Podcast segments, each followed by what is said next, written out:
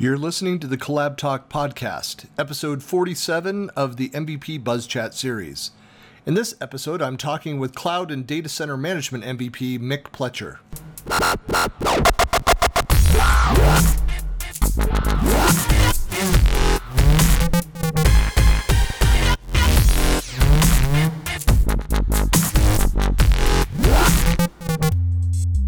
Hey, it's Christian Buckley and another MVP Buzz Chat, and I'm here with Mick. Mick, good afternoon.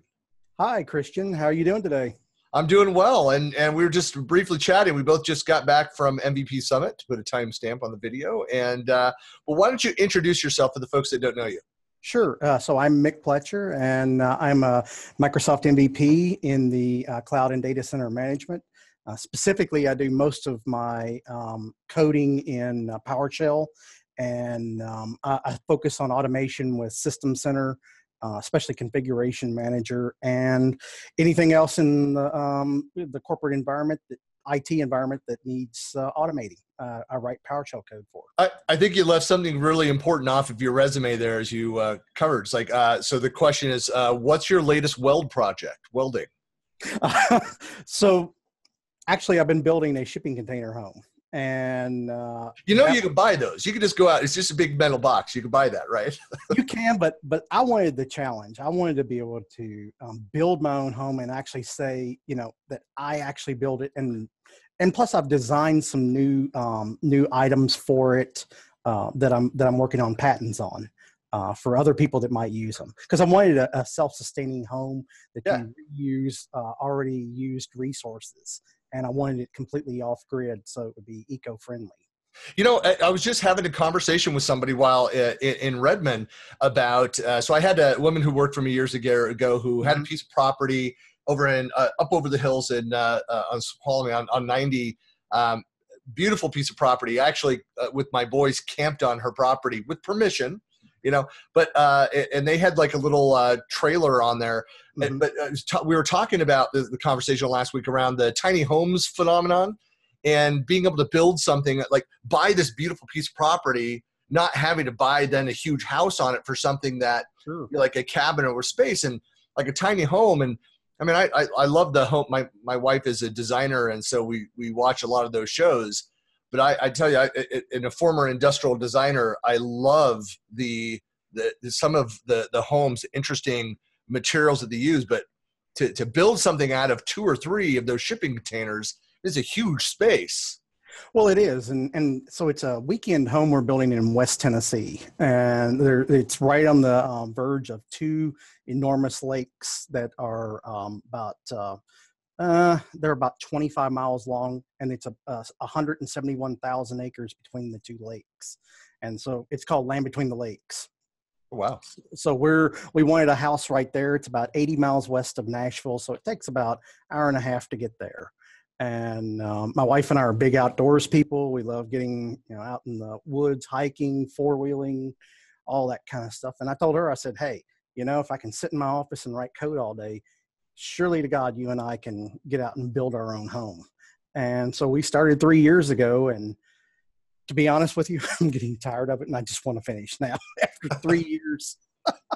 that that's a big project. Uh, you know, my wife and I looked at uh, at one point buying a, a house in uh, Folsom, California, mm-hmm. the area that was uh, like 120 years old, and so uh, you know, we just looking at and there the structure was standing, um, but then everything that we had to do, I mean, we we just and we decided to not do it just mm-hmm. because. Well, we also needed to live in it at the same time, and living in it and doing construction, uh, as you're I'm sure aware, is um, two things that generally don't go well together. No, they don't. but I will say this: I mean, we've saved. So the house is 300, 640 square feet. Uh, all told. I mean, it's only a weekend home, so we didn't need a whole lot of space uh, since it's just she and I. Uh, but we probably saved every bit of sixty to seventy thousand dollars in labor. Yeah. So, I mean, we've got about twenty four thousand dollars in the household. So, how long till you have that project done? Well, I'm getting ready to take. Uh, so this year I got more vacation added, and I'm getting ready to take um, about a week off. Probably, hopefully, fingers crossed, no rain for a week this next month, or maybe May, and that's all about the more I need. That's exciting. Well, uh, tell us. So, so what do you, what do you? So you talked about, you know, kind of what you're focused on. Like, what are you talking about out there, presenting on right now? What, what are kind of the hot topics for you? So, you know, everybody's talking about Azure. I mean, don't get me wrong, Azure is big today, but there's also still System Center, and System Center is still, you know, solid out there, and it is not being abandoned anytime soon. Um, not this summit, but uh, last year's summit uh, one of the sessions there, they were talking about the um, System Center, and Microsoft came out and said, "We are not abandoning this at all in any of the foreseeable future." So, the big thing is um, there's still a lot of security stuff that you can use System Center for. So what I'm what I'm doing is is I'm working on a lot of tools right now for System Center that can um, mitigate security issues. Mm-hmm. Uh, for instance, I just um, published something on BitLocker. One of the big problems you have, even with group policy, BitLocker doesn't always uh, push up to AD. And of course, Microsoft is, has announced they're going to abandon in 2024 MBAM. Uh, so we abandoned the um, uh, the MBAM project we were working on, and we're just going to stick with AD.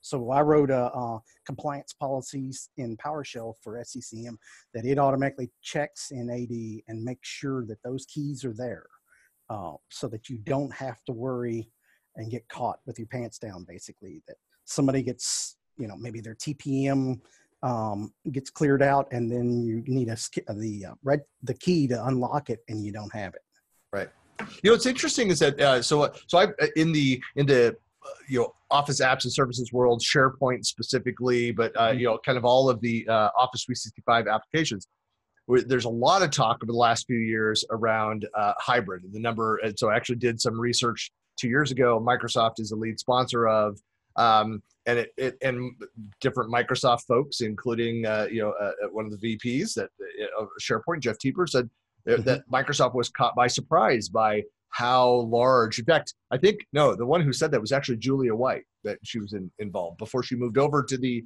Azure mm-hmm. side of the house but was that you know uh, it, they caught Microsoft by surprise the number of organizations that were uh, uh, really focused on a hybrid solution and hanging on to the other pieces.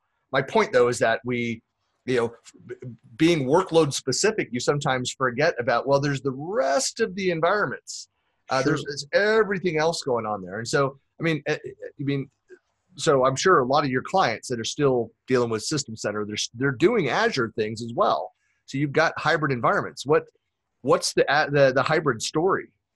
So, I mean, from what I see, because I work at a law firm, so um, so I mean, you know, most of my clients are attorneys. But from what I hear and, and see out in the community, I mean, there's still a great number of um, people using Configuration Manager today, and um, and have not gone to the uh, cloud solutions of uh, Intune and uh, MDM. Mm-hmm. So you know, I, I, think there still needs to be a good presence out there of MVPs working on projects for that. Because let's be honest, not every company is going to go to the cloud. Okay. Um, I mean, we are we've gone to cloud here at the law firm I am, but like you said, we are a hybrid company. But I, you know what I tell people is that look, everyone will go to the cloud. It may not be in our lifetime, Yes.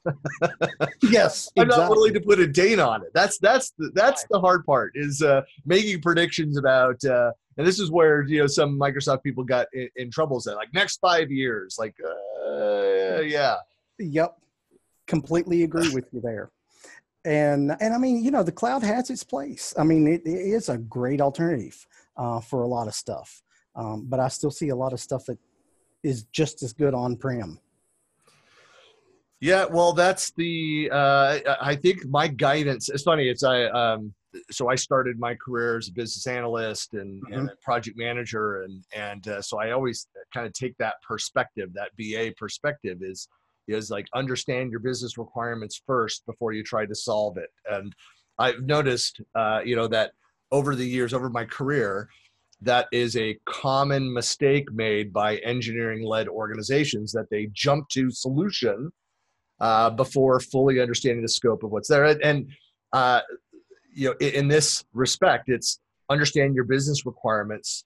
It's exciting to be involved with the latest, greatest technology, um, but you need to understand the true costs of moving to the latest greatest things and whether the business really needs it and what the benefits are of those new features there's a cost to moving there's a cost to change and mm-hmm. sometimes those costs outweigh the benefits uh, you know and the financial benefits and rewards of of moving at least for the time being. So, which is kind of kind of where we are right now. So at the firm i'm at we bought um, well it wasn't recent but about three years ago we bought all new servers. Mm-hmm. um, before i mean azure was out there of course but it wasn't as big as it was. So you know we're in the situation that we've got to uh, consume those servers um, the, the uh, value of them right. before we actually go to go to cloud right? That well that's that's that uh, you know the transition from that capex to opex. That's mm-hmm. the thing. Sometimes you just have to let those play out.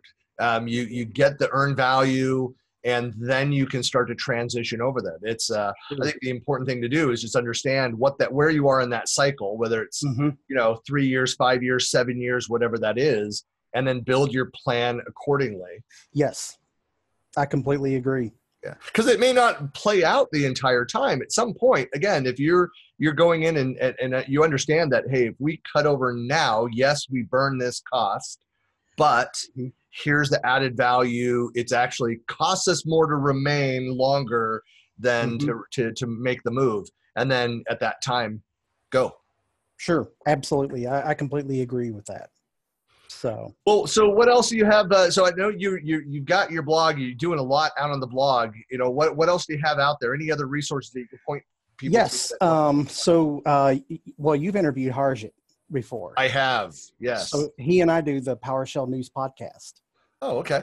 And um, so we're getting ready to do another episode on that. We we do about a monthly episode um, because, to be honest with you, PowerShell isn't a you know the hottest topic for latest news all the time. So you know finding um, uh, the latest news for it can be kind of daunting. So um, well, I would say though that the PowerShell uh, uh, sessions at a lot of the conferences that I go and speak at are still some of the most the, the most well attended sessions. Mm-hmm. So uh, yeah, it, and and uh, so maybe we could have a marketing discussion of how you guys need to tap into some of that and get into some in front of some other audiences. We see that's what we're aiming for. So what we want to do is is kind of travel a little more. Um, we want to approach the PowerShell Summit uh, next year and say, hey, can we come to the summit, get a pass to it, and be able to interview different um, um, people at the, the PowerShell Summit? I mean, that fits perfectly with our uh, our podcast. Right. Well, what Harjit and I have talked about, I know he mentioned this, but he and I have talked about um, doing something that's similar to like the SharePoint and SQL Saturday model, mm-hmm. but with more of a tech ed flavor where it's intentionally covers uh, you know the, the the Windows System Center, all the ops stuff, the DevOps stuff, as well as the front end. Sure. And uh, and so we're we're talking about um, uh, trialing that out. So I, I just keep telling people it's like a mini tech ed, but community driven and uh, I'd love to know what people think. would need to do a survey or something out there to get people's thoughts on it. But it just seems like the conversation I have with people that they want to have that broader focus um, mm-hmm. on that smaller scale. And of course, free is a magic number, you know. So definitely. Well, one I also um, uh, co-founded and run the Nashville PowerShell group. So uh, it's kind of at current, we haven't had a meeting in a few months. Uh, to be honest, I've been on this Windows 10 upgrade here at the firm, and so I've been just covered with that. And um, so, so actually, starting in May, um, uh, uh, what's the name of the vendor? Oh, uh, sir, hold on a second. I know. Oh, uh, ZertoCon is going to be in Nashville. Oh. And um, Zerto is a backup service for uh, servers, uh, kind of like does a flash backup. So okay. they're having a ZertoCon here in Nashville, and uh, I think the um, podcast is going to be live there on that. Oh, very cool. So well, yeah. Well, the other thing I'd recommend, if you've not already looked at uh, spsevents.org, and uh, you know okay. anything that's in region where you're, you know, I, they would welcome your abstracts. They, you know, so that's you should tap into that that series of events as well. Definitely will. Of course, the MVP uh, series of events also helps a lot too when they send out the list of um, events going around. yeah, there's more. I, I think Microsoft is getting really good at that. It's recognizing, hey, we're we're we've got these untapped, largely untapped MVPs in these regions. So you have like Ignite the tour that's going on, and you have uh, the the various boot camps and and other events. And so uh, yeah, all that kind of stuff for those you know tuning in. Um, there's a there's a lot more happening in the local communities, and Microsoft is trying to get better about supporting those and providing mm-hmm. material, uh, swag, and funds for a lot of those uh, events. Uh, and so definitely uh, pay attention to what's happening with the local Microsoft user groups. Uh, so I know it's a lot to go and kind of try and uh, chase the various user groups. There are nine here in the Salt Lake area, for example, and we have a hard time of trying to coordinate and share information between them. Some some are better at sharing than others. I would argue that the SharePoint people are really good at sharing. they are here. Actually, the SharePoint group is one of the best here in Nashville. Um, I know those folks well, so uh, they've been trying to get me out to there. It always conflicts with other travel, but uh, again this year. Uh, but uh, well, anyway, Mick, uh, you know, how can people want to get in touch with you, find out more? How, what's the best way to find you? So the best way to find me is uh, Twitter. You can find me at Mick Pletcher, and it starts with a P. Everybody thinks I'm Fletcher, with an F, but it actually is does start with a P. So you can find me there, and then uh, my blogs, uh, Mick's IT blogs. Uh, you can get to it short micit.com, and uh, then our podcast, the uh, PowerShell News Podcast with Harjit Dhaliwal. So. And I'll provide. Uh, I've got a. I'll have a blog post with all the links that I share out there, and anything else, Mick, that you want to share and, and put in. I'll put in that summary post. Okay. You can find that out on BuckleyPlanet.com, and otherwise, hey Mick, uh, it was great talking to you, getting to know you, and and uh, and, and again uh, talking name dropping on Harjit, who's one of the first people in this series to interview. So I know I remember uh, watching that one. Yeah, and we're almost up to fifty now, so it's uh, wow. ongoing. But uh, well, it, you know, hopefully we'll see you soon in the future and, and get together. You going to build? You going to? I'm not going to build. Uh, yes, I am going to Ignite. Uh, registration, I believe, opens up in May on that. So I, I, think so. So I didn't go this last year, but looking forward to attending this this year as well. So I'm also going to be heading to the Chattanooga PowerShell uh, down there because I'm not I'm not speaking, but I'm going to be doing some interviewing for the podcast. So so look for Mick there. And uh, anyway, well, thanks a lot for your time today. All right, thanks for the interview.